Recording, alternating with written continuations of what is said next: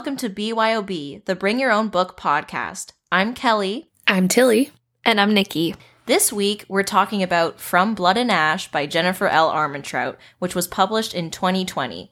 I am extremely excited to talk about this book because, as Tilly and Nikki both know, I have been begging them to read this since I read it last September. So I can't wait to finally get in and talk about all the crazy things that happens. So just a quick heads up that this book contains graphic violence and explicit sexual scenes. So we'll probably be discussing some pretty adult themes. So mom, dad, please don't listen to this episode. Please. Here's the pub. Yeah. Thank you. We love you. Thanks for your support. Please don't listen to this one. Here's the publisher's synopsis from Nikki. A maiden, chosen from birth to usher in a new era. Poppy's life has never been her own. The life of the maiden is solitary, never to be touched, never to be looked upon, never to be spoken to, never to experience pleasure. Waiting. I know so much. Sorry. I just uh, keep thinking about my parents listening to this. Waiting for the day of her ascension, she would rather be with the guards, fighting back the evil that took her family than preparing to be found worthy of the gods. But the choice has never been hers. A duty. The entire kingdom's future rests on Poppy's shoulders, something she is not even quite sure she wants for herself, because a maiden has a heart, and a soul, and longing. And then Hawk, a golden-eyed guard honor-bound to ensure her ascension, enters her life. Destiny and duty become tangled with desire and need.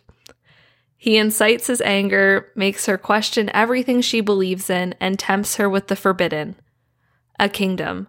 Forsaken by the gods and feared by mortals, a fallen kingdom is rising once more, determined to take back what they believe is theirs through violence and vengeance. And as the shadow of those cursed draws closer, the line between what is forbidden and what is right becomes blurred. Poppy is not only on the verge of losing her heart and being found unworthy of the gods, but also her life, when every blood-soaked thread that holds her world together begins to unravel. Oh, wow. Gosh. So much happening already. Yes. Tilly, please tell everyone about the drink we've chosen for tonight. Sure. So tonight we're drinking a lovely apothic red wine. It's got this lovely gothic looking label, and it's just a rich, nice red wine. We felt it was appropriate given all the gothic and bloody imagery in this book and in the title of the book, you know, From Blood and Ash, you get it. Um, plus, there's also this dark and dangerous romance, and what goes better with that than uh, red wine? So let's have a sip. Yes. Cheers. Cheers. Cheers. Oh, robust. Oh my gosh. It's so nice because I usually drink white wine, but it's same. So smooth. Yeah. Mm-hmm. Yeah, it doesn't yeah, have like the, the same kind of flavor as red wine usually does. Mm-hmm. Oh my gosh, it's so nice.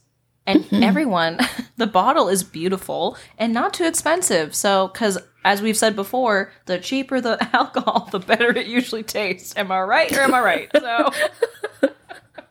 In our very, very cultured palates. Yes.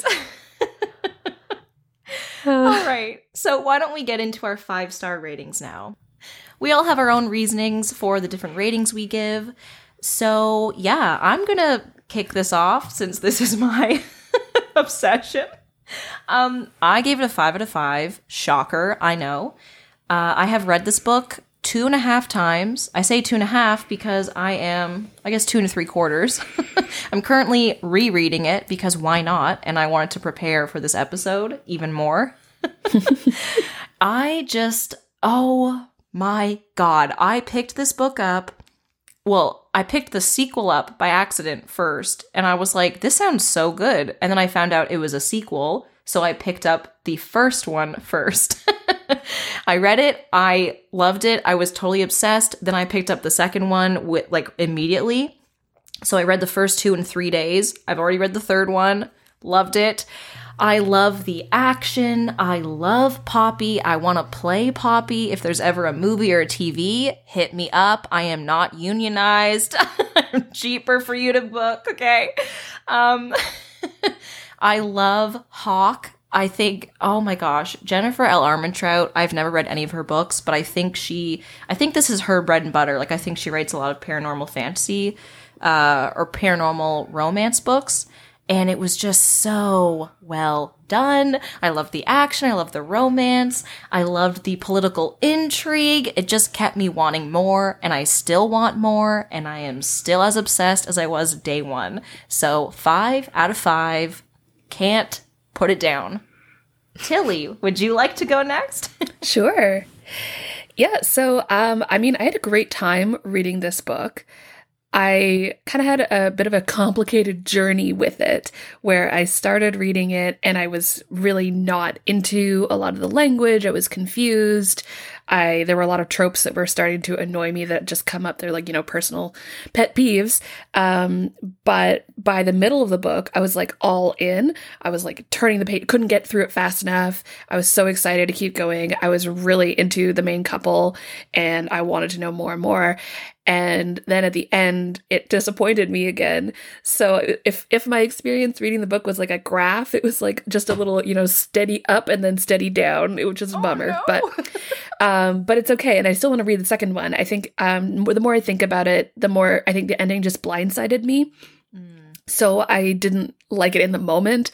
But looking back, a lot of the, the big twists that happen near the end explain a lot of the stuff that I didn't like at the beginning.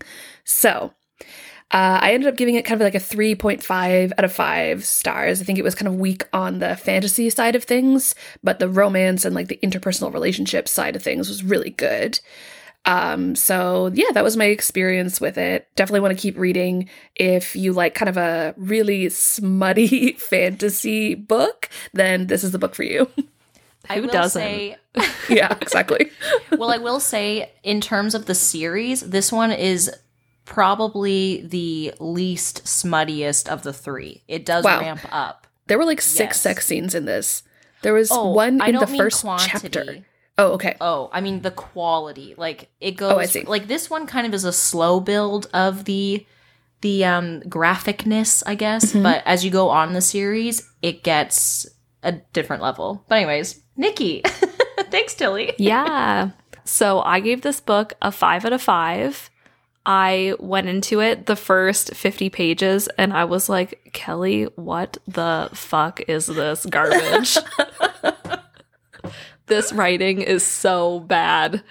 And then it got to the kind of first encounter, which is very early on in the book. It's probably, yeah, like fifty or sixty pages in, if. And I was like, I'm not here for the writing. That's fine. We'll just keep going. And I could not put this book down. I think I read it in three days yeah, or something. I sped through it and then immediately bought the next book and started reading it when I was done the first one. I loved it. I liked the twists and turns. I found myself getting really anxious throughout the whole thing, though, being like, They're yeah. never going to tell each other how they feel. And I'm like, the whole point of this is that they're probably eventually going to end up together. So why are you stressed about that part of what's going on? Because there were so many other stressful things happening in the book that mm. you actually don't really know how they're going to turn out. Yeah. But I was just so focused on Poppy and Hawk being together that all the other things I was just like, secondary. They're secondary. That is kind of how I ended up feeling, too, where I was, like, able to forgive a lot of the weaker elements of the writing or of the story because I was really invested in the couple. Yeah, mm-hmm. She wrote them very well together, and she I did, think. Like, all silliness aside, she did write them very well. Like, even I was talking to you both about just the tension that she builds. It's mm-hmm. so well done that I can forgive some of the strange names that I don't really like, or the names that are similar to other names, or, you know, because I also said to both of you, I'm not reading it for the prose, okay? Like, it's a fun yeah. read. It's very bingeable. It's very fast-paced, which I love. So, yeah, I totally agree. Yeah, and I mean, I was writing my notes about it and I was thinking, you know, was it a perfect book? No. Did I have a really great time reading it and couldn't wait to sit down and read more? Yes. So mm-hmm. even though there were these like logical inconsistencies and just like pacing kind of problems, the middle was so awesome with like the love story and the, and the growing intrigue. And then I was, you know, fine with all the twists and turns were very exciting at the end. There were just so many of them. And I just kept going like, wait, what? Wait, what? Wait, oh, holy crap, what? And so, yeah. and that was all delivered in like info dumps. Like it was so much of just, here's Hawk explaining every single thing that just happened rather than like showing us, which bothered me a little bit, but because it's just harder to take in. But yeah, yeah, I think I that's find- something that irritated me with just kind of the trope that mm. kind of carries on throughout the book. I think maybe I'll get into it more in the spoiler so I can be a little bit more specific, but there's just the way that information is brought to you is yes. the same format every time. Yeah. And it has to do with character development. Mm-hmm. And that irritated me a little bit because I was like, have you not learned your lesson already? Like, come on, it's been like five times that we've done this. Like, let's just grow up a little bit and talk about our feelings, please, or like whatever. So, mm-hmm. but yeah. Yeah, I find it's very hard to talk about this book without giving away spoilers because yeah. there's so many loose ends that are connected. And then when you find the answers, they are huge twists or they affect other things that you did know the answer to. So this is why this po- this portion of the podcast is very general, because even when I was trying to recommend this book to other people or to Nikki and Tilly before, it's so hard to talk about what is this book about without giving away a lot of info. yeah. yeah. But it's, yeah, I found... I found the pacing very fast. I di- I wasn't bothered too much by um, the way it was written, but I, I do find the info dumping hard to get through. And yeah. so one of my complaints or gripes about this book is that I wish there was a glossary or yes, absolutely. something in the back. Yeah, especially as the books get more and more developed and like there's more info. There's so much more info in the other two books that I'm like, oh my gosh. What? Like, I need to make a family tree. I need to map everything out. Yep. It's quite intensive, but I just, I loved it. I was totally brought into this world. I'm not exactly sure when, if you can even put it in a time period. Like, when is this? Because it's like medieval, but not. But yeah. I don't care, honestly. It's not Earth, you know? Like, it's a whole other realm. Mm-hmm. So, I don't know. There's electricity, but some places don't have electricity. Some of Who the knows? Language is a little modern, but... Sometimes I... when they describe the clothing, too, I was... I'm just, like, so confused. Mm-hmm. Yeah. Maybe that pertains more to the second book, but there's just, like, certain certain passages where I'm like, are they just wearing, like, normal, like, clothes from today? The modern language really started to get to me, too, because so much of the setting seemed to be kind of, like, medieval... inspired, and then people were saying words like random and okay, mm-hmm. and I don't know, that it just kind of like they stood out to me for a weird reason. But that was it's something probably, that was said a lot. That's yeah. a really random question. Yeah, somebody should have read the book and been like, you need to take out five times that you say that because nobody says it that much. Of course, she has random questions. Look yeah. at what the fuck is going on. And it's probably worth mentioning as well, like, props to Jennifer L. Armentrout because yeah. she has pumped these books out. Yes. The first one came out in twenty twenty, and there's already two sequels out already. So there's three books in total, and it's only yeah. May twenty twenty-one. So whatever she's doing, she's obviously, like, able to churn them out. And so whatever kind of mm-hmm. editing flaws, I think, is probably due to the speed. Yeah. Yeah, the first two books came out within months of each other, and then the third yeah. one just came out on April twentieth of this year. So she's been pumping those out. Thank the gods, Jennifer L. Armentrout. Okay. I just, I cannot wait. There's going to be three more books in this series, and wow. also a spin-off book in Hawk's point of view. Um, and there's also a companion series coming out in October. October nineteenth is when I believe it's A Shadow in the Embers comes out, and I am so excited. Late birthday gift for me to myself. Love it. Do we want to get into some book recommendations? Yes. Okay, I'll go first because I feel like mine's probably the most obvious and, you know, whatever. My uh, recommendation, if you liked this book, or if you liked the book I'm going to recommend, you will like the book that we were talking about today. Uh, I would recommend Sarah J. Maas's A Court of Thorns and Roses. I've only read the first two books in that series, but it's very similar style, very similar themes. Um, not so much of the maiden purity themes, but just fantasy, romance. There's different creatures. There's I, there's like fae creatures in A Court of Thorns and Roses, or ACOTAR as people call it. Um, but it, it was fast-paced, very bingeable. That's what they call it, Nikki. Sorry, that's just so stupid. Well, we it's call it acronym. F B A. Yeah, I know. I hate it. Well, I didn't make it up. Okay. I feel so. Like it's just easier to type out than a yes, Court of Thorns, Thorns and Roses. It's hard to say. It doesn't really roll off the tongue. It sure doesn't. Sarah J. Maas. Okay.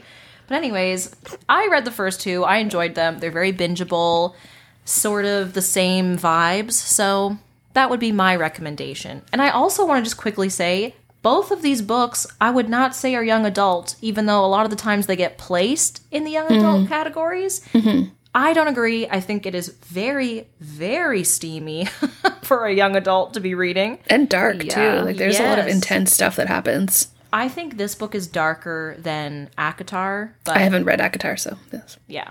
But that's my recommendation. So great. I don't really have good recommendations. Okay, because do you have bad of, ones? Well, all yeah. of the books this reminds me of are bad. Like, oh. Twilight. Well, you can say... And, oh, okay. um, like, The Vampire Diaries. Mm. But if I was going to pick a book series that I like now, mm-hmm. I think that I would recommend The Cruel Prince series yeah. by Holly Black. It has a lot of the same... kind of vibes. Feelings. There's that mm-hmm. same gruesomeness to it. There's the tension. It doesn't escalate nearly as far as these books because that is really truly a Y A mm-hmm. book, but there is still some, like a little bit of like steaminess that's adolescent appropriate. I don't know. Yeah. Um, yeah. But yeah, I, I really enjoyed those books. And I think that if you like this, and you like the fantasy aspects of the book a lot, you would really enjoy The Cruel Prince. Great. Yeah, I agree. Yeah, that it did come up for me as well while I was reading this book, is that it reminded me of a Cruel, The Cruel Prince. But I actually have three other recommendations. Is that Ooh, okay? Oh, yes, because yeah. I want to know. I want to read. Okay. These are the three books. I, I mean, I felt like reading From Blood and Ash reminded me of a lot of books, but these were the three ones I think were top of mind for me. So I think the absolute first one I would recommend is Shadow and Bone by Leigh Bardugo, um, which I think has a lot of similar elements. You know, there's this female protagonist who is the chosen one, but she doesn't understand all her gifts or her destiny. There's a dark one slash darkling. Like, literally the names are similar. There's lots of scary creatures. There's this love interest that isn't all he seems. The main character has to make all these terrible choices. I really think it, it's a similar kind of vibe. So that would be my first recommendation. Uh, my second one is A Darker Shade of Magic by V E. Schwab. Uh, so, again, features a protagonist with these unique abilities who is kept isolated in a palace and wants to escape the boring life that is chosen for him.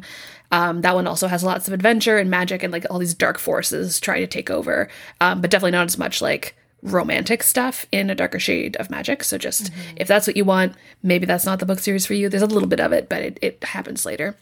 And then the third one is a lot less similar in tone, but in content, oh. uh, I would say it's very similar, which is Soulless by Gail Carriger. Uh, it's a supernatural slash kind of fantasy romance. Again, it's set in this alternate Victorian steampunk London, which has integrated cool. vampires and werewolves and ghosts into their society. Oh, so, nice. Like, they're kind of the upper level, the upper crust are, like, vampires and werewolves. And there's, like, a lot of steamy stuff that happens in the first book. And you've got a really feisty female heroine. It's really fun. So... Ooh. Not dark at all. That one's, like, very light and fluff and, like, very silly, but lots of fun. Um, it's almost if Jane Austen wrote supernatural uh, romances. Like, it's got that kind of comedy of manners feel to it. Ooh. So those are my three recommendations. Ooh, awesome. I love that. I want to read that. I have, I've read Shadow and Bone, and I have A Darker Shade of Magic, as you know. Tilly. Yes. She tried to buy it for me for Christmas, but I was too fast for her. Yes. so, and now uh, I have That's the it. problem. Yeah. That's the problem buying books for book lovers. You got to really stay on top of it. All right, everybody. We're going to move into spoiler territory now. So if you haven't read the book and don't want to know about how everything turns out, you should probably stop listening now. But hey, if you like what you're hearing, feel free to leave us a rating or review on your podcast app of choice. So if you don't want any spoilers, you should leave now. Okay. We'll begin with a quick recap of the rest of the book so we're all on the same page. Get ready, folks, because it's a long and twisty one. So, as we know from the synopsis, this is a fantasy, supernatural romance novel set in a kingdom where the wealthy and privileged are all ascended, beautiful and powerful immortals. In this world, each family's firstborn child becomes a lord or lady in wait to the ascended, the secondborn child is chosen to ascend, and third or fourth-born children must be given in service to the church. So the story follows eighteen-year-old Penelope Balfour, nicknamed Poppy, who was chosen from birth as the Maiden, a revered figure who is destined to serve an important purpose for the Ascended. She has spent her life hidden away in a castle in the care of the Duke and Duchess Tierman. There are many dangers outside the castle, including a strange mist which hides horrifying, bloodthirsty zombie creatures known as the Craven. Once a human is bitten by a Craven, they are cursed, and it's only a matter of time until they become mindless Craven themselves. The city is protected by a large wall called the Rise, but Craven attacks are a regular and deadly occurrence. Poppy has a lot of rules in her daily life, and she is constantly controlled by the Duchess and often punished by the sadistic Duke and the creepy Lord Brandol Mazine. She is forbidden from showing her face or speaking to anyone except for her only friend, a lady-in-wait named Tawny, and she wears a heavy veil whenever she has to leave her chambers. Under her veil, she carries large scars across her face and body, terrible memories from the Craven attack that killed her parents when she was young. She also has a magical ability to feel other people's pain, though she is forbidden to do anything about it. Despite all the archaic laws imposed upon her, Poppy is a willful and quietly rebellious young woman, and she takes every opportunity she can to break the rules. She learned to fight and defend herself from an early age from her kind older guard, Victor. Poppy also uses an old servant's entrance in her room to sneak out and experience a city as much as she can. The book opens with one of Poppy's risky adventures. She snuck out of the castle and is playing cards at the Red Pearl, a local gambling den and brothel, when she is forced up into the upstairs chambers to hide from her guard Victor, who is sure to see her through her disguise. But the room she finds herself in is not empty, as she had thought, and she comes face to face with the handsome young Hawk Flynn, a royal guard she has often admired from afar. After mistaking her for someone else due to her borrowed cloak, Hawk teases and flirts with Poppy, and eventually kisses her. As the Maiden, she is never allowed to be touched, so while she is scared of being found out, she is curious and undeniably drawn to him. Their chemistry is electric, boy is it ever, but they are interrupted after a few kisses, and Poppy flees before Hawk can see her face or find out who she really is. Meanwhile, there are rumblings of civil unrest in the city as the Craven attacks increase, and a new group of rebels called the Dissenters appears, following an ominous dethroned prince called the Dark One, and challenging the rule of the Ascended. After a lady-in-wait is found brutally murdered and drained of blood at a large party in the castle, there are even rumors of an Atlantean in their midst. Poppy is determined to find out all she can about the mysterious Atlanteans, and she secretly reads up on them. Though they look otherwise human, Atlanteans have two sharp canines and immense strength, and they bite mortals and drink their blood to survive, creating Craven in the process. Long ago, when they lived in Atlantia, they also used to form bonds with the extinct Wolven, half men, half beasts. The thought of a dangerous Atlantean roaming the halls of the castle puts everyone on high alert. One night, while out in the garden with her personal guard, Rylan, Poppy is the target of an attempted kidnapping by a man with unnerving abilities. Though she is able to fight him off, her guard Rylan is sadly killed.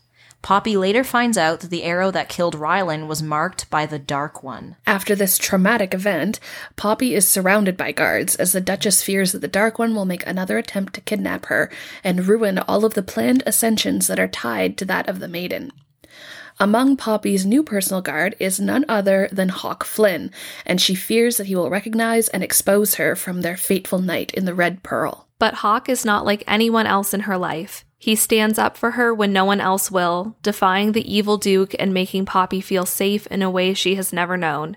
He refuses to treat her like a religious messiah, and he makes Poppy question all the laws that have kept her hidden away. While Poppy and Hawk grow closer, tensions continue to rise in the city as the citizens rebel against the law of giving their third and fourth children to the church. It all comes to a head on the night of Poppy's first rite, a big party when firstborn children become lords and ladies-in-wait. Poppy and Hawk leave the Great Hall early and end up in a clandestine embrace under a willow tree. Poppy is ready to give in to their undeniable attraction and break every rule she knows about being the Maiden, but Hawk stops things before they go any farther. Upon their return to the castle, they are confronted by Victor, who chastises them both and dismisses Hawk, escorting Poppy back to her chambers himself. However, Victor and Poppy soon hear screams coming from the Great Hall. Dissenters have swarmed the right, and Duke Tierman is hanging from the ceiling with a stake through his heart, the Dark One's mark left in blood above him. Things quickly devolve from there as Poppy and Victor get caught in the crowd, and Victor is tragically killed by a dissenter while trying to protect Poppy.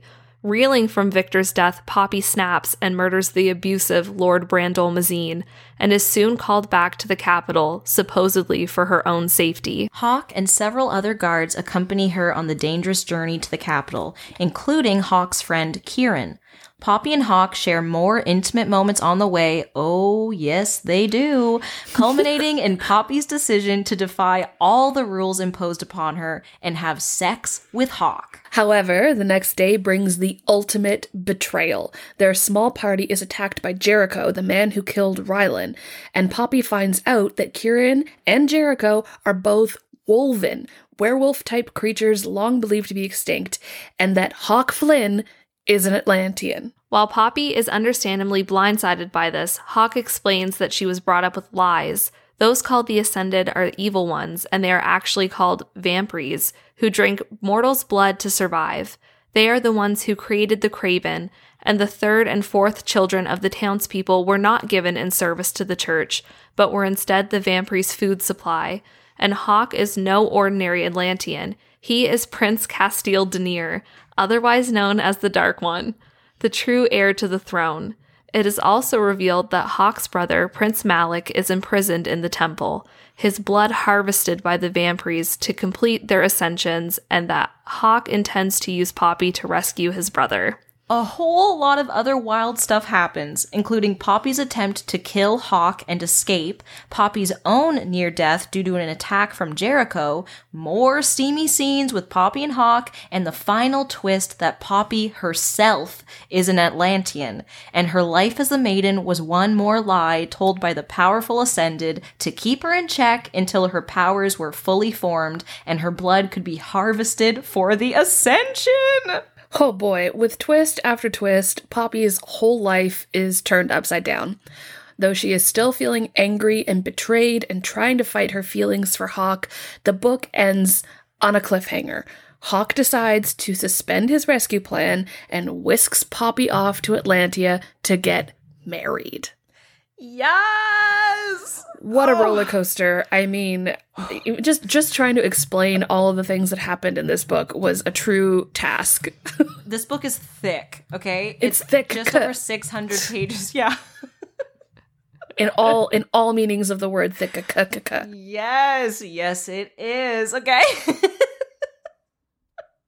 So, where do we start? I don't I know even where know. I want to start. Go for it. Oh, my God, from the first time we meet Hawk, I think it's chapter two where we meet him. Yeah, chapter one or chapter two. Mm-hmm. Oh, my God. Wow. Wow. Wow. I just can't. I can't get over it. I knew that he was going to be the Dark One. It was not a surprise to me when that happened, no, just because, you know. Yeah. Yeah. I did not care. I did not care because I enjoyed the ride getting there. Boy, did I ever. I just, wow. I, oh, please someone help me out.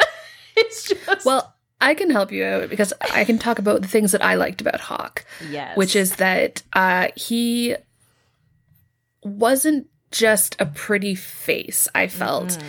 And the way that he felt about Poppy wasn't just because of her pretty face either. Mm-hmm. I think he was a very um, observant person who noticed the things that she did, which is a very attractive trait. Mm-hmm. And he was able to see the goodness in her and the person in her when everyone else just saw this symbol, right? Everyone else just saw her as the maiden, this like mm-hmm. unreachable. They put her on a pedestal. And he didn't do that ever. And mm-hmm. I liked that. I liked that he treated her like a real person. I liked that he was kind, at least for the first while. I think it kind of got a little weird near the end once he was, you know, imprisoning her and they were like having sex on the snow, even, but they were mad at each other. I don't know. It got a little muddy for me there, but I really, yeah, very muddy and snowy. um, but I, I liked that he was built up to be a pretty good person, which yes. seems like a low bar, but it's, it, you know, what I, I don't know what I'm trying to say. I think the thing with him and the reason the stuff at the end didn't bother me so much, along with the fact that I was really just there for their relationship. So I was yeah. like, I don't care how they feel about each other. If they're getting down, I'm like fine with it. Um, but the reasonings he has inside himself for why he's doing all of these different things and the turmoil that he has, mm. I felt were very justifiable reasons. Right. I find in a lot of books like this, the inner turmoil of the characters and the main conflict of the characters is really superficial and mm-hmm. sure usually kind of like, wow, this all could have been solved with a conversation. Oh, yeah. And while I do think that part of this could have been solved with a conversation, um, mainly being, I love you. I love you yeah. too. Cool. Yeah. Let's move forward like that. All of the other things that were happening in the book are not that simple. Right. He's trying to protect her. He's trying to find a way to get his brother back. He's trying to find a way to get her brother back because mm-hmm. that's what she wants. He's and trying live with all to, the trauma around yeah. like what happened in the past. Mm-hmm. Yeah, and then he has his people that he's eventually going to be supposedly ruling. Mm-hmm. So he has to think about their future and then also taking down the Ascended. And mm-hmm. so he's got a lot of plates up in the air. Yeah. And I think that the way that everything was laid out and the way that Jennifer kind of wove all of those issues together and the presentation of them specifically made me not mad about the things that I think typically I would be like, ugh, about yeah. in a book like this. Because I was like, I feel the distress, and he just doesn't know what to do. Yes. Oh. I think she's definitely, her strength is character mm-hmm. over like fantasy imagery or like world building is not so strong, at least in this first book I found. But yeah. definitely characters, she knows what she's doing, she knows how to craft the motivations. Does she know how to do a character development arc? We shall see. But that's, I think, we definitely have to give her that. Yeah. I have to yeah. say, I mean, I've I've read everything that is available to me to have read.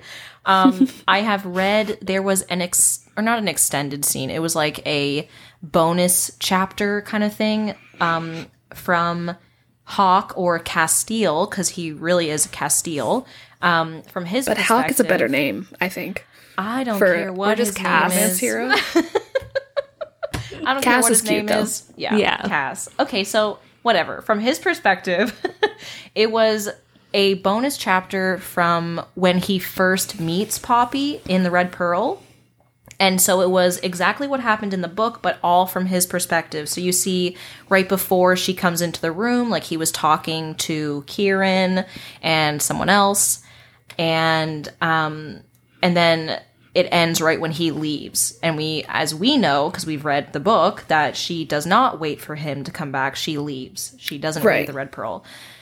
So reading that chapter, in his perspective, was actually so interesting. And it wasn't just like, oh my God, I love him, I want to read it. Because, yeah, there is a there is an element of that, but there was actually more info to gain. So I have mm. to give props to Jennifer for that, because it wasn't just some fluff, whatever. Like, there was info from his perspective that now that I've read everything, I'm just like, oh my God, because he knew the moment he saw her at the Red Pearl that it was Poppy. It was the maiden. Right. He'd and been so, kind of following her, right? Yes. And so he was like, oh, oh my gosh, like, what do I do? And he just had this feeling of attraction, of interest. And he he says to her throughout the book, like, you are really not what I expected. Because his whole goal was to take her, to try to use her as leverage to get his brother back, right? Mm-hmm. So I just found it so interesting that the moment he met her, he was, he, even though he was lying to her, he really was as honest as he could be, as as honest as he could have been from day right. one. And I saw all the things, all the little clues and everything, and I just... Ugh, the turmoil in him, because he loves her, he's attracted to her, there's some kind of, you know, thing bubbling up inside, but he's like, I have this duty, this obligation to save my people, to to save my brother, like, all these things, and I, I just find it so interesting, because there's so much conflict, you know, there's so many layers, so, ugh. So good. Really, his whole kind of M O is like the classic, if you're gonna lie, make as much of it as truth, as much of it a truth as you possibly can, so you don't get like mixed up with the lie. Mm-hmm. And that's exactly what he does. She says something and he's like, well, I'm not gonna deny it, but I'm not gonna, you know, put any extra details in. And mm-hmm. I think that's where a lot of the characters' like confusion with each other comes in, because she right. he never gives a straight answer on anything. And that's mm-hmm. where a lot of my frustration came into the book, because I was like, could you just like just answer a freaking question? Oh just my God. Be real with her. Yeah. yeah. Yeah. And I think um, one thing I really liked about him too, and I liked about their dynamic, Poppy and Hawk, is that they weren't like enemies to lovers. I don't think yeah. it was ever yeah. a moment where he was like the bad guy. I think we, because we could understand his motivations, we knew what was going on, and he didn't even ever really do anything that bad that we saw in the book. Mm-hmm. So it was never like revealed that he's evil and you were rooting for him all along, but you as the reader were wrong. It was yeah. never that. It was always, you know, you were rooting for him. You wanted him to succeed. You wanted him and Poppy to get together. And at the end, I still felt like that. Like, I didn't feel like I'd been kind of led astray or tricked. I yeah. still felt like this is great. And, and, Um, I think their dynamic worked because they were both a little bit like uh, shaken up by the other one. And mm-hmm. so they were off balance, but like trying to be like cool and friendly about it. Mm-hmm. And then, you know, just not being able to kind of deny their attraction to each other. So mm-hmm. I, I, I really liked their dynamic. Yeah. And throughout the book, like, he's trying to help guide her into figuring these things out before he has to pull the rug out from under her, you know? Yeah. Because he sees the spark of, or the seed has been planted, like when she meets the Toolises at the, was it like a, a court thing? Like, people yeah, were coming to talk to. Yeah, some sort of court hearing. Yeah. Yeah. And she was like, oh, well, why would he bring up the third and fourth child or children? Like, they just go serve the gods. Like, it's a... It's an honorable thing. And then he's like, well, have you ever seen them after they go to the right, temples? Like, yeah. Causing so her to question. Like, huh. mm-hmm. So she starts to think about things. And I just, I really loved how he treated her. I know in the end, you know, the, the jig is up. She knows the truth. She's like, you have taken me. But in reality, he's treating her pretty well. She's in a nice bedroom. It's no, it's not that much different from her life in the beginning, you know, stuck in a room. Mm-hmm. She can't do certain things. But at least he he will speak with her. He treats her with dignity and respect. She doesn't have um, to wear the veil. She's allowed yes. to communicate with everybody. And, and he yeah. tells everyone, don't you dare lay a finger on her. And when he takes his oath to protect her as Hawk, the guard, He doesn't say, I'll protect the maiden. He says, I will protect Penelope. And she's like, oh, that's not what he's supposed to say. But in my mind, I think he did that as like a personal um, mm. oath, because he didn't want to say it to the maiden because she's not the maiden. And you know what I mean? Like, yeah, she's the person. Yeah, and trying to get away from the lie, because he's like, no, I don't. I'm not a royal guard, but I don't want any harm to come to her. So right. I really liked that. Yeah, and I think the end when he kind of springs it on everybody, he's like, we're not going to give her back as ransom. We're getting married. I, Surprise! It's God. Like, when I picture that moment, I picture those like guns that like blast confetti, and everybody's just sitting around being like, wait, what? what? Yeah. I was so angry at the end of the book. I was like, are you kidding me? What makes you think she even wants to get married? But you've been so respectful of her consent the whole time. And this, anyway, sorry, go on. But with that, I, especially looking back on it, just even through our conversation through the podcast, was there really ever a, a good time for him to approach her about that? No. No. Because if he said, this is what we're going to do, my plan has changed. And she's like, what the fuck? Like, they ultimately, whatever, things happen in the second book, I guess I'm not going to say. No. Um, but when he says that, for, I could imagine for him, it would be like, well, now's as good a time as any, because I don't, I don't want her like fighting me on this so hard right now. I just need everybody to know that she's going to be safe, and I need her to know that she's not going to be, like, given back. Because by this point, she's realizing all of the stuff that's going on with her people. Mm-hmm. So I was not mad about it. No, I was mad I about it, it, but it's it's a personal thing. I, I just really hate the, like, marriage dangled as a trope of, like, now they're they're married, and so everything will be, you know, different, and, and it's a logical conclusion. I just, I, mm-hmm. I don't like it, but mm-hmm. that's just me.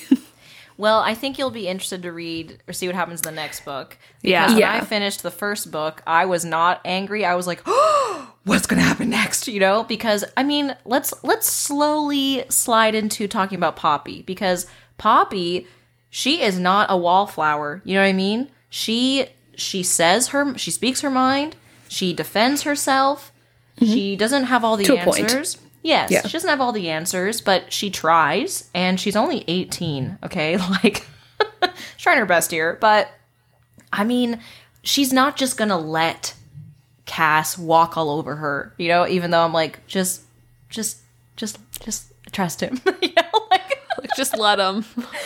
But, you know, because she is very curious, but she's also very, uh, she tries to speak up for herself when she can, but again, we need to remind ourselves she has led such a sheltered life and such a controlled and abusive life. Like, it's not all her fault, you know? And she's slowly yeah. awakening to the system that she's been a part of, which I found very refreshing. It was not just like, mm-hmm. oh, wow, I don't have anything to do. My life is so dull. It's like, oh, my God, like, I am part of this system. And, like, what the hell is that? Like, that's when she's awakening and figuring out, like, they couldn't possibly be doing that to the, the kids, right? Like, who, why would they do that? Like, that's that's terrible. Like, she's trying to figure it out.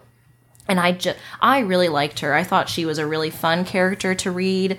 I really enjoyed, I mean, obviously I enjoyed the steamy moments, but I really enjoyed when she was trying to talk herself out of trying to live her life. And Cass or Hawk at the time would be like, why? Why? And she would question herself too, as to, like, you know, if the gods are sitting here and watching me, they haven't, like, smoted me or anything, they haven't struck me down yet, so, like, is there a problem with what I'm doing, you know? Like, with sneaking out, with grabbing a book, with learning how to defend myself with um with Victor, you know? Like, I really enjoyed her. I really enjoyed mm-hmm. reading her experience and yeah thoughts. Yeah, the The character stuff in this book was really, really well thought out. And even though I personally could not sit by somebody that I loved so much and not be like, okay, I'm sorry, I just got to tell you that I love you. Yeah. Because I, like, I could not hold that in. No, me neither. The way it bubbles that, out. Yeah, the way that they hold it in. But I'm sure there are people who would sit Absolutely. there and be stubborn enough to not be the first person to say it, or, you know, be like, I think everybody kind of reads into things, but I would read into things and be like, I'm still going to say it because I'm going to explode. But yeah. like, so the, the reasons for everybody's actions, especially Poppy's, I really felt so Um, like connected with, because even though obviously we do not live in a society where we have maidens that walk around veiled who are going to help everybody ascend or something, but I think that everybody, especially young women, have feelings of being like, what a, what am I doing? Is this the right thing to be doing? Especially mm-hmm. when it comes to sexuality mm-hmm. and relationships, first relationships, what's okay to do, what's not okay to do. People are going to look at me different. Are people going to shame me for right. things?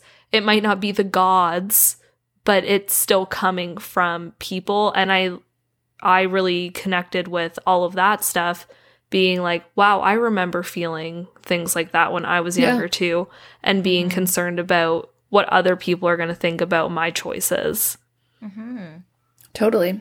I do agree with you that there was a lot to relate to in her moments of kind of inner dialogue or inner monologue, I guess. I did get a little tired of it after a while, though. I think yeah. there was too much of her just inside her head. And I think um, just because the book is so long, it could have really cut down on a lot of that. I mean, I think the principle should be there, but I found there was a lot of repetition, mm. um, especially when it came to her kind of talking herself out of like, what should I do? Should I do this or should I do that? And I'm like, girl, we just do one, just pick one, just pick one of them. It, the, the points where it really picked up for me was like the action scenes, like things were happening mm. and I wasn't just in her mind all the time, because yeah. being in her mind, I'm like, I'm in my mind all the time. I sound just like this. I don't need to read about it because it's, it's stressing me out. yeah. Yeah, I think it was just the repetition was probably, you know, just to show how ingrained it is, because it's her whole life, right? And how yeah. awful is that? And I think a lot of us have had moments like that where it's like we do go back and forth over and over, and it's not so easy to break. So even though yeah. it is repetitive, I think I think that's where she was trying to go with that, which I know you understand. I'm just trying yeah. to like Get it get it through my mind, and for the listeners, you know, if you haven't read mm-hmm. the book, or if you have. But um, yeah, there's a passage that I marked in one of my many Post-its. Oh, please read it. And I just, I really loved it. I think it explains things very well, and it is so topical for women in general, but I think, you know, for boys too. But this is pretty far into the book. This is page four thirty-six. And Poppy is talking to Hawk. She does not know that he is the Dark One yet. And he is like, you know, teasing her and flirting. And she she doesn't want to talk about it because she's embarrassed. And she's like, I don't want to bring it up every five seconds. I, I'm not pretending that it didn't happen, like us and the Red Pearl and the Willow Tree, but I don't want to talk about it all the time. And he said, he says to her, I didn't realize we were back to pretending we hadn't done all those other inappropriate things. Not that I'm surprised. After all, you're a pure, untainted, and untouched maiden, the chosen. And then she says, or sorry, he says to her, who's saving herself for a royal husband, who, by the way, will not be pure, untainted, or untouched. And it's so true. Like, mm-hmm. women are taught, you know, you, and I mean, not always, it's hopefully, thankfully, getting a little more progressive where it's like, no, you don't need to be virginal, pure, untouched before you get married. But a lot of people still have this being told to them, this rhetoric of, you know, you're a woman, you need to act a certain way and be proper, and you can't have these feelings and urges, and if you do, that's wrong. And, you know, it's just, it's so awful. And so they're both consenting, you know. He says to her, I will never do anything you don't want to do, and if you tell me right away if you don't want it, and I'll stop, you know.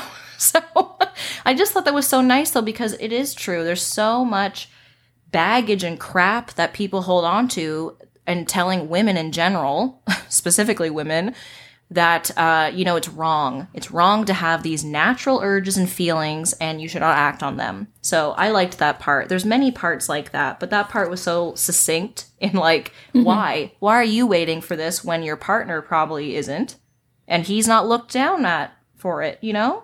So, mm-hmm. yeah, if that made there sense. There were, yeah, there were parts where I, f- I found I had to kind of remind myself, like, as I got later into the book and we found out about him um, being the prince and his abilities to sense her.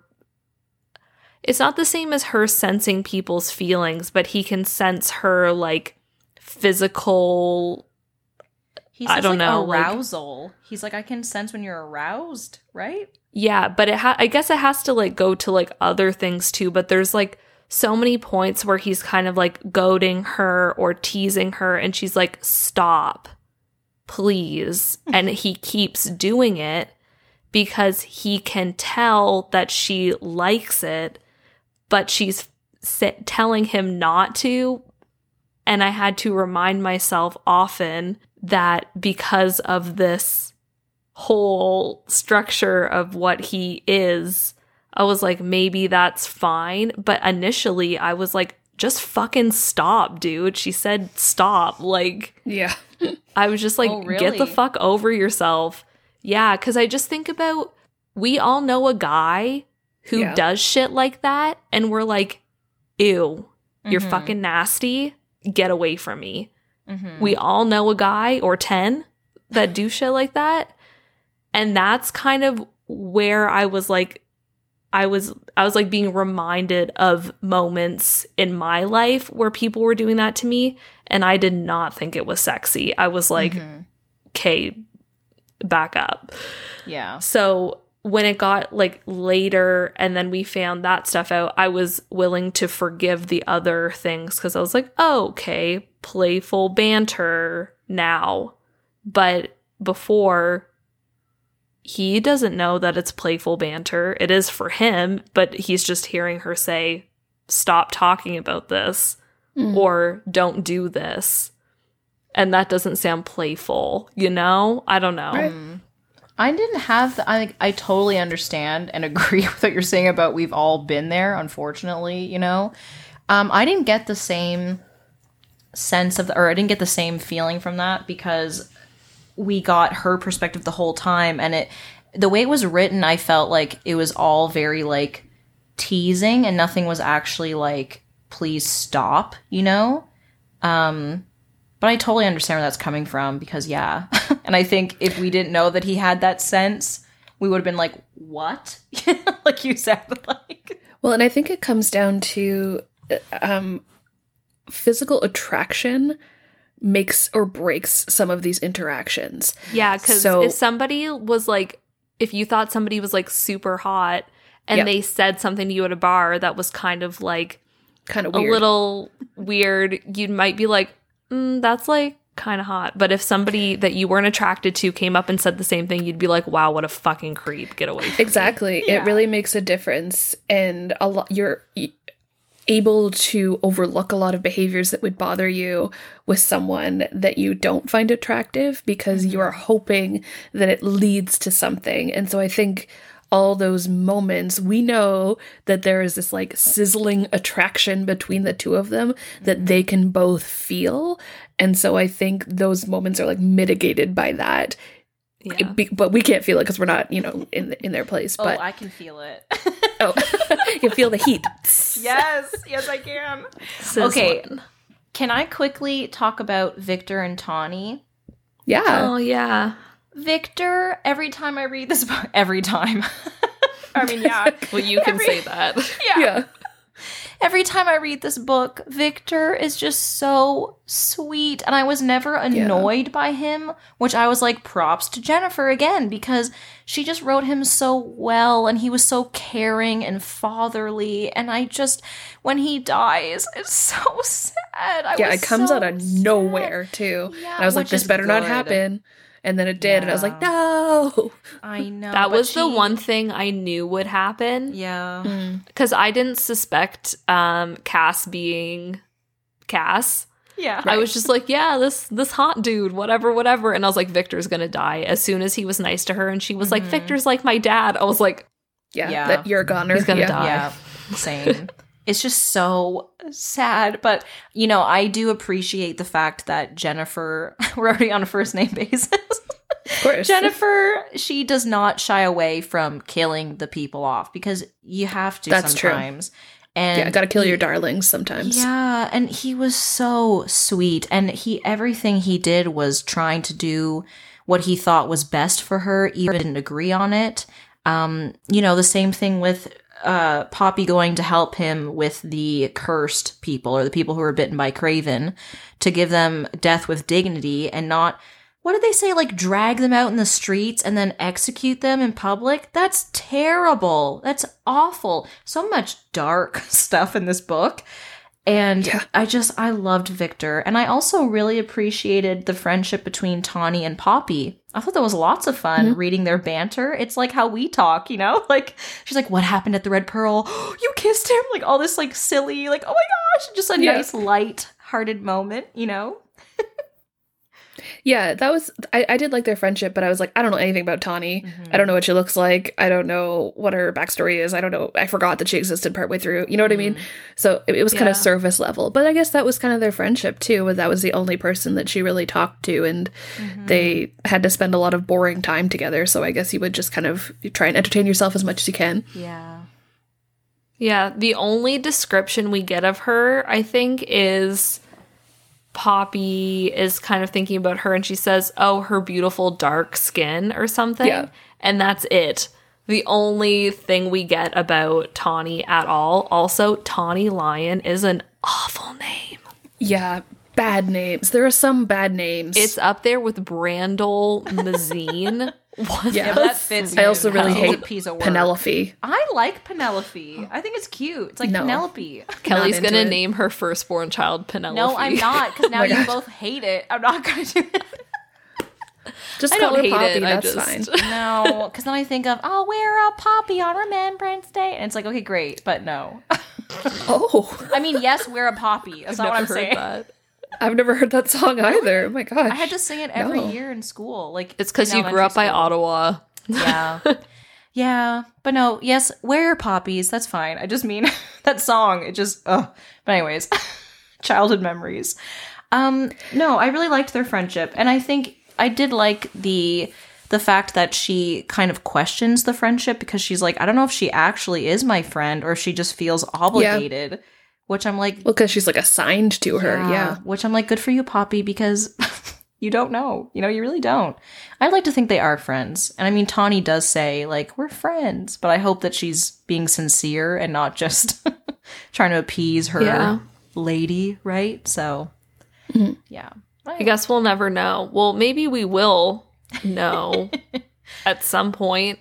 Oh, I was going to talk again about how useful a glossary or like diagrams or some sort of oh relational God, yeah. tool yeah. would be, because so many of these creatures and the, the rules of society were mentioned like once or mentioned vaguely until the very end when it was like really clarified.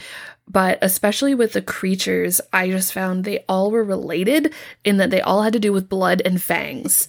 And so they were like the Kraven, the Wolven, the Atlanteans, and the Ascended. All four of them. That's four different things that I have to keep track of. Yeah. But none of them are different enough for me to actually be able to keep track of them. Yeah. And then the whole thing with the Atlanteans have golden eyes and the Wolvens have light blue eyes, but Poppy only found that out when she met them. Mm-hmm. I'm like, why wouldn't that have been part of the history if that's like the way to differentiate them? But because seems kind of lame, Jennifer. That she read is what the Ascended wrote. Mm-hmm. Right, but wouldn't they to want know. to know? Well, they thought the Wolven were extinct, and I think they're just so full of themselves. Like they think that they are the most powerful, that they're not concerned about. I guess. I wish. Oh my gosh, there's so much that I wish I could say, but I can't. just just know that there will be more info talking about who each of them are, how they came to be, how it works. There is a lot more detail in the second and third books, and there's also a map in the third book. So at least there's a map. There's a map in the second book too. What? I have I don't it. Yeah, I'm map. pretty sure there's one in my my ebook for it at least. Oh, okay. Um the thing with the the books that really got me, um, and when Tilly said earlier that you hear a lot about Poppy, like her inner dialogue, and she just keeps going over the same thing again and again and again. Mm-hmm. I really wish that would have been, because I, I was fine with the length of the book, but I wish that it would have been replaced by some yes. world building. Imagery. I'm not, I don't read high fantasy. Um, I would like to. It's intimidating, but there's a lot of really good, like, descriptive world building in those books. And I was so interested mm-hmm. in what was going on with this that I would have loved to see some of that. And yeah.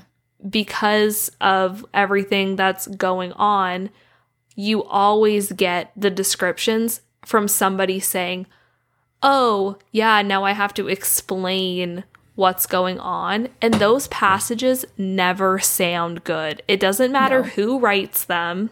They don't sound good because mm-hmm. nobody...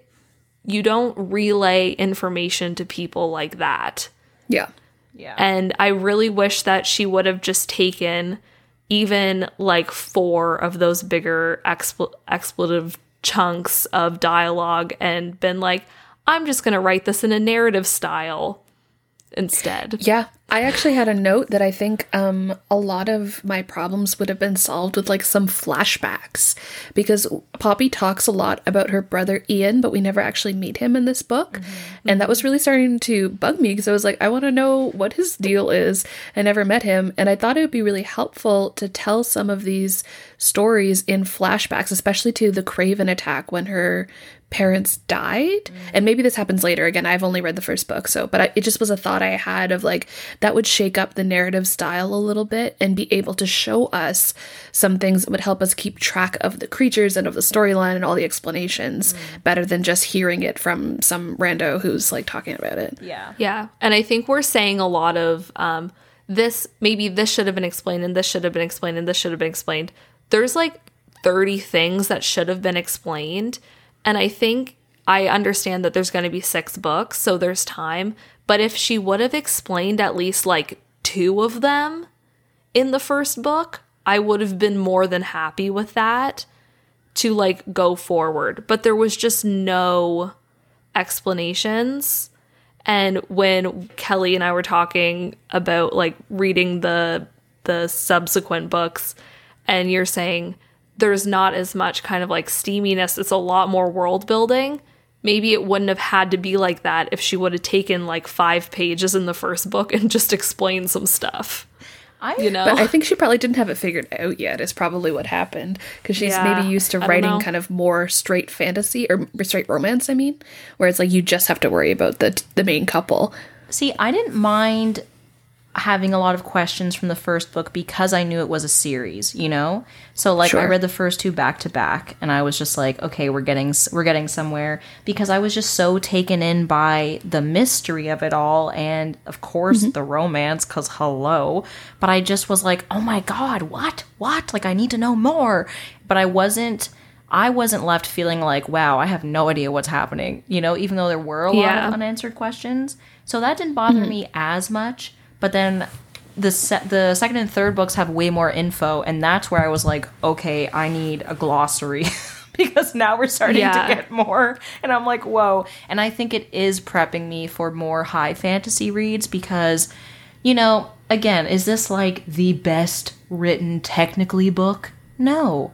But it's a lot of fun. And, like, even the next yeah. two books, I don't know if I would say it's, like, the best written books out there, but I really enjoy them. I like yeah. hearing about the world and everything. So I think I think you'll be interested in the next book or two, mm-hmm. Tilly, because I think a lot of the things I'm you're sure. saying, I'm definitely yeah. invested. Oh, yeah. No, yeah. no. yeah, and it didn't... It's... I'm not saying that it, like, really bothered me, but because there were so many questions, and just... I think about, like, Tilly during the um, Truly Devious episode being mm-hmm. like, there was nothing answered really for me in this book, and I have to read the other two books to get any answers. Mm-hmm. And that's like, I don't care necessarily because I love the storyline and I'm obsessed with these books. Mm-hmm. But, and it's kind of the same as how you were saying your friend was like, oh, that Sarah J. Maas series gets really good after the third book. It's like, do I have to really read like three or four books to get like any answers? That's yeah. well, like that you do get different. answers in the second book, but that was different though because it wasn't even about getting answers. It was like this is just no, not just that if great. It, if it was bad, yeah. yeah. Like literally, she said to me, "It gets good after the third one." I think no, the first one of this is great. It's just yeah, we need more. Oh info, yeah, you know. Um, and I think it's. Oh, sorry. No, no, go, go ahead. ahead. I think it's got to do too with like the type of mood that you're in as a reader, because obviously you can read all kinds of books and they can appeal to you at all different times. And it has to do, I find personally, with like, what do I want out of this reading experience? And if that's not what I get, sometimes it's fine and sometimes it isn't. So it's very like moody and subjective for me personally anyway. Mm-hmm. So it's possible that I would read this book again. I think it would be good on a reread because there's so many hints that I didn't pick up on until I know what's going on. So mm-hmm. it'd probably be great on a reread. And it's very possible I would read it again and not have any of these complaints because, I don't know, sometimes things bother you in the moment that wouldn't bother you another time because of what's like going on in your life. But yeah. Well, I was, because I'm reading it for the third time and I was like putting in post-its of things I wanted to talk about or things I liked, whatever. Um, I'm picking up on all the clues of his like true identity and everything now that I'm rereading mm-hmm. it. And I love how like when they're kissing in the Red Pearl, they're like really getting into it. They're starting to get hot and heavy. And then she says something about like, oh, his teeth are sharp, like, or something like got me. Dun, dun, dun. And then he pulls away and he's like, whoa, blah, blah, blah. You know, because he's like, oh no, she's going to find out that I'm not mortal, you know, but we don't understand because it's so early on.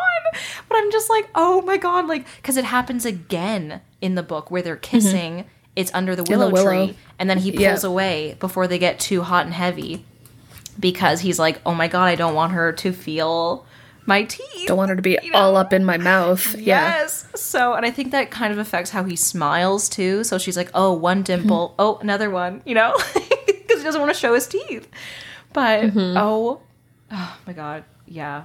Can we talk about when they're traveling? Yes. Oh yeah. My God, which part? I, like so the before part. I before I read the book, Kelly had given me like a little be like, oh, just wait for this part. They're like they're going somewhere, and he like helps her fall asleep and keep warm or whatever, and I was like. Okay. And boy, does he ever. Wow. Oh. Like, I read it before I went to bed and then I couldn't sleep because I was shook.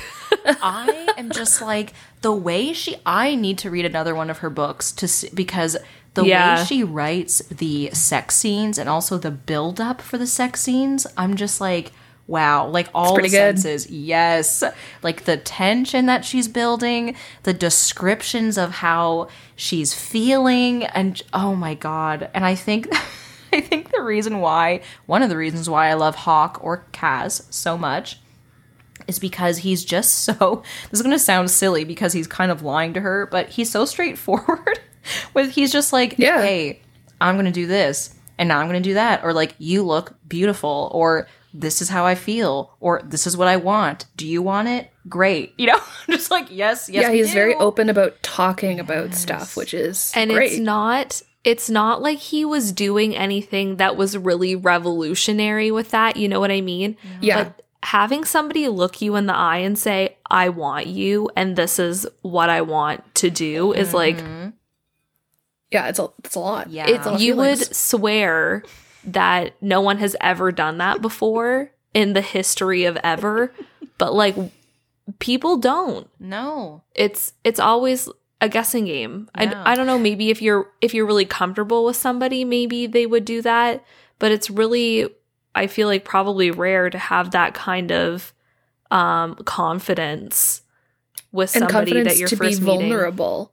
To take yeah. that risk, because it's always a risk to, to say, like, I want this or I like this, because it's always risky to think, oh, what if they don't? And or what if they're like, they they think I'm weird or something? Yeah. Because I and tell Hawk them what is, like, I want. Never ashamed of that. He's always very open and very direct. And yeah, that that's sexy. Yes, it yeah. is. Like telling telling someone what you want and not being afraid of it. Like, hello. I'm trying to find, there's one particular moment where he's like, um, she says, like, jokingly, like, I hate you. And he's like, no, you don't. And she's like, uh, whatever. And he's like, well, I like you too. You know, or like, I want you and I know you want me. And again, like we were saying before, like, if there was not an attraction, you'd be like, get the fuck away from me. Like, no, I don't want you. But they clearly do want each other. It is so clear to see, you know? So, yeah. Yeah. Oh, wow. I, I don't even know. I have so many Post-its. I'm like, I can't, I can't even find. I went from, like, red is parts I love, and then purple are quotes I love, and then it just went into, I ran out of those colors, so now it's pink, you know? And it's, most of the time, it's hawk, you know? I almost forgot to mention the abuse that Poppy has to endure oh, from yeah. the Duke and Lord Mazine. Oh, oh yeah. my God. Just That so, really upset me. Yeah. Yeah, it's very traumatic. So awful. And, you know, not even just the physical abuse, but the emotional and psychological, where mm-hmm. he, you know, he always tells her that she's ugly and that, you know, her face is ruined and such a shame and all this crap.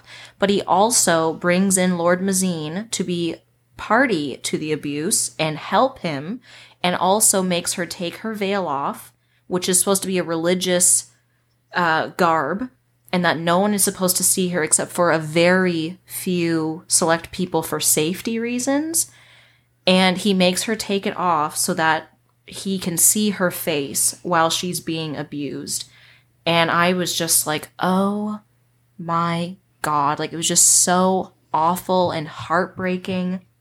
And then the fact that nobody helps her, and she's just mm-hmm. stuck in this vicious cycle of abuse. And then Hawk comes in, and because of his past, he is like, whoa, whoa, whoa, what do you mean? That's not okay. I don't care who they are, you know? And he takes matters into his own hands, and he kills the Duke with the cane that he used to beat her. He drives it through his heart. And I was like, ho, ho, ho, wow. Wow. Yeah, I also cheered out loud when Poppy, like, sliced Lord Mazine's head from his shoulders. Right. I was like, holy and, moly, and I've e- never been so excited about a murder. Yes, and not even just his head. She makes it last. She makes it count. She takes his arm, then his hand, and then oh, his yeah. head. Wow. Because yeah. she's like, take your arm, and then take the hand that, like, touched me. And that, like, like when she was being abused, that stroked her. Oh. And then she takes his head. That's pretty. That's, a, that's one sharp sword, baby. Yes, yes, it is. Yeah, um, yeah. I found the the when they're talking about all of the stuff that they did to her, the scene specifically. So she has her arms, like, crossed over her breasts, mm-hmm. Mm-hmm. and she has, like, one hand down and one arm over her, I guess. And the Lord comes and pulls her hand down and puts it on the table. And that made me so upset, like, so much more upset than the actual, like, beating itself. Yeah. Just that, like, degradation of somebody mm-hmm. to the point where they can't even um, be any be any kind of, like, modest or, like, Comfort. comfortable with yep. themselves while they're being hurt mm-hmm. and preyed upon. And that really just, like, it hurt me so much. And after she kills um, Lord Mazine, and she's just, like, literally hacking at him with the sword, and Hawk pulls her back, and she's, like, fighting, and she's just, like, breaking down. And I was like, oh my God. I know. I was, like, really teary for that part, because I just, yeah. I, I could feel how angry you would have to be to do that to somebody, and, like, mm-hmm. how much of a release that would be. Yeah. Mm-hmm. And it to do that. And it was all um, brought on from Victor's death, because he was laughing mm-hmm. about right. it. And so yeah. in a way it wasn't just the made her snap. Yeah. So in a it was for her, but it was really for Victor too, because she was like, how mm-hmm. dare you? Like, you don't even deserve to be here at all, you know? Which is what she says at one point. She's like, you know, you don't have a scratch on you. And all these people are fighting to protect you. What for? Why are you worthy? You know, why are any of us mm-hmm. worthy? And I, oh my God, it's just so interesting to me. Like, even the romance aside, there's so many interesting topics in here. You've got yeah. feminism, you've got uh, religion and state, you know, and you've got the yeah. uh, you've got racism, you've got um, uh, oppression, you know, like, oh my God, it there's so much in here. It's wow. That's why she's yeah. thick. There's so much in here. Yeah, and I think a lot about the the Duchess too when um you we like talk about that specific part and the abuse that Poppy took when um the Duchess says, "Don't think about them anymore because I'm not." Yeah. And she said, "I don't know how I would have been like so foolish to think that he wouldn't do these things to his own wife." Mm-hmm. Right. And even though she is not a good character, I mean, she knew what was going on, but also at the same time, you can think about in a realistic situation like that, if somebody was being abused and they knew that other people were being abused, they would also probably keep quiet because you don't want to get it worse, you know? Yeah. So I did feel bad for her as well, even though I have conflicting feelings about feeling bad for her. Yeah. Yeah. I had the same kind of feeling because I was like, wow, she, I mean, I had a moment of like, oh, badass, where she's like, no, you're not going to be punished. Why? Why? Do you think you should be? Okay, great. I don't want you to think about mm-hmm. them ever again. Let's move on. You know, I kind of yeah. liked that, but I was also like, wow, this is a lot. And I don't even like you, but I feel bad for you in this moment, you know? Um, mm-hmm. Yeah. It's, oh, just so sad. So sad. There's so much. Yeah, I have some blue post-its for sad or scary. Most of it is not. Most of it is the romance sections, which we gotta we gotta briefly go into, even though we've touched on it a few times. I just want to talk about some of the romantic scenes quickly, and then we'll do go for it quotes and end. Mm-hmm. Okay. So we've already talked a little bit throughout this episode about the romance and the steam. And I just want to ask both of you, what was, if I may, what was your favorite romantic moment in the book? I think um, Under the Willow Tree. Yeah, it was probably, it was probably the most basic one, but I have an obsession with like new love mm-hmm. and like that you want to, but you can't because there's like other people or you have to go or like things like that. And that was like, I love the like building tension of being like, oh, we'll have to continue this next time. Mm-hmm. And like, I just, I loved that. I really did. But I am also like a pretty big fan of um, the traveling scene because wow.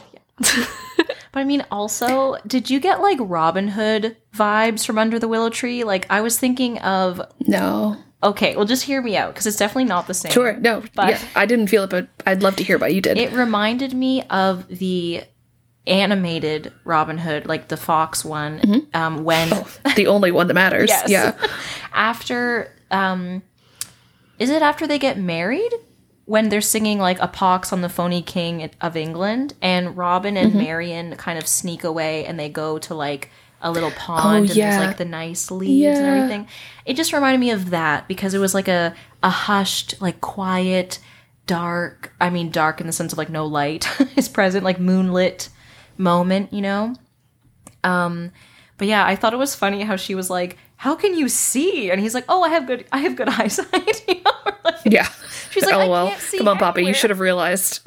Yeah. And he, like, yeah, pulls I also, her onto his lap. Like, wow. Yeah. Sorry, yeah. Go oh, on. My God. I just found um, what I highlighted for um, the scene when they're traveling. Oh, God. So I just, I just highlighted the line, they have no idea that I'm touching you. And, like, I was like, oh, my God. I know. Because when you kind of initially told me about, oh, this is going to happen. So, like, keep reading, even if you think the writing's not good right now, because this is gonna, this thing's going to happen later, this ominous thing.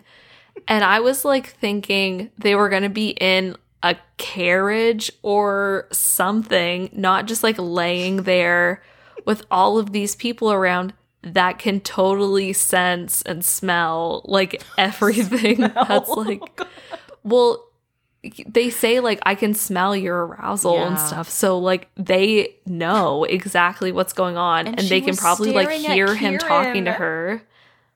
She was I would have been staring at Kieran, too, because he sounds great. Like, there was one I'm point where Kieran was, like, in at the very end at the, like, the house they were in, and she was, like, about to go have a bath, and he, like, walks in, Kieran walks into the bathroom, and she's like, what would, what would Cass think if he saw you here? And Kieran was like, well, at first he'd be annoyed, but then he'd be intrigued. And I was like, oh, oh my god, wow, it's all coming together. They're I'm, all coming together more like, I'm okay, we can so go excited it. For when they do. Oh my god, Tilly. I love yeah, it. Yeah. Um, I think what was nice about the Willow scene too was that it was, I think, the first time that Poppy literally said, Hawk, kiss me. Yes. Where she made a demand. She was direct about her feelings. And that was great because it was a point where she had decided that she wanted to take a direction for her life to go in rather than just blindly follow what she'd been brought up to believe. Mm-hmm. And I actually have a, a quote I want to read about that. So maybe could I just do that now because yeah. it's kind of related? Yeah. Okay. So I don't know what page number it was because I read this as an yeah. as an ebook and as a, who knows, but it was pretty late, pretty late. I think it's right before they have sex for the first time. Mm. And Poppy says, I was reclaiming my life, and it had started long before him. When I demanded to be taught how to fight, when I made Victor include me when he went out to help the cursed. Those were significant steps, but there had been smaller ones along the way. In a way, they were even more important. I'd been changing, evolving, just like the gift I was forbidden to wield, but remained determined to use. It was in every adventure and risk that I took. It was in my desire to experience what I'd been told was not for me. Mm-hmm. So in this whole thing, she's already, she's kind of realizing that I already had this in me. I already had this rebellion, and I already didn't want to change, uh, or I didn't want to stay the same. I wanted to change, and Hawk didn't introduce new ideas. He just helped her discover what she already had. Yeah. I think mm-hmm. yeah so we didn't have that annoying, like, oh, this guy came in and changed my life. Like, he was just kind right. of there at the right time because she was already on her way. Yeah, which yeah I agree. Yeah, love it, love it. Yeah, my note to that is just like, yes, girl. Like, yes, yes you are you are changing your own life, and this guy just happens to be there. He's gonna have fun with you, and it's all great, but you are you are the sun. Yes. And I I gotta say, the willow tree scene is more sensual and, like, potentially tender because it is coming from a place of, like, we know each other a bit now, and I'm actively choosing for this to happen, even though there's all right. these consequences. The first scene in The Red Pearl, I do love, um, but it's definitely more, like, passionate, like, who are you? What's happening? Like, what is this, mm-hmm. you know? Um, and I just wanted to mention briefly, I kind of love the part where he, like, finds the dagger, and he's like, what? What is this? And then he throws it into the mattress, like, stabs it down, and he's about to, like, you know, basically maul her with his mouth. And then Kieran knocks on the door, and she's like, you know. But I could just see it in my mind, like a movie of, like, what's this? Oh, this is really interesting, you know? And, like, he just slams yeah. it down. Oh my god. Wow. I would die. So let's get into our quotes. I don't I'm gonna have to see which one I want to pick. I feel I already read the one that I wanted to read, if that helps well, you, if you want to pick a couple. Okay. I'll read mine now, then. Okay. Great. Um, this takes place in the middle-ish of the book. I can't remember exactly, like, what's going on, but they're arguing, as per usual. And she says, I'm the maiden, Hawk, I reminded him, or myself, I wasn't sure, and I don't care. My eyes flew open in shock. I can't believe you just said that. I did, and I'll say it again. I don't care what you are. Hawk's hand slid off my back. A moment later, I felt his palm flatten against my cheek with unerring accuracy. I care about who you are. Oh, oh gods.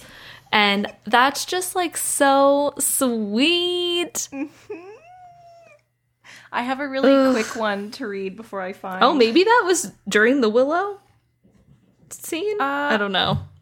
They're all blending in, together for me at this point. I know. I'm trying to remember. I think it was. I think it was because I think that's why she's like, I want you to kiss me, you know? Um, oh. But yeah, just like, oh yeah, Hawk, kiss me, please. Yeah. That, yeah. So that's when they're under the tree. And I just like, so cute. Page, so page sixty, there's a really short quote that gave me Princess Bride vibes. It says, Hawk stared at me. Tell me that you'll wait for me, princess. Okay. I'm so sorry. I hate that he calls her princess. See, normally I hate it. Normally I would be the same as you, but I just, I don't know. I love it. Okay, he calls her sweetling close to the beginning cute. Of the book, and it makes me want to barf. I literally oh, put barf with one. A barf emoji because I was like, that's disgusting. I'm glad you like it, though, Tilly. Yeah, but I don't like princess, so, you know, tit for tat.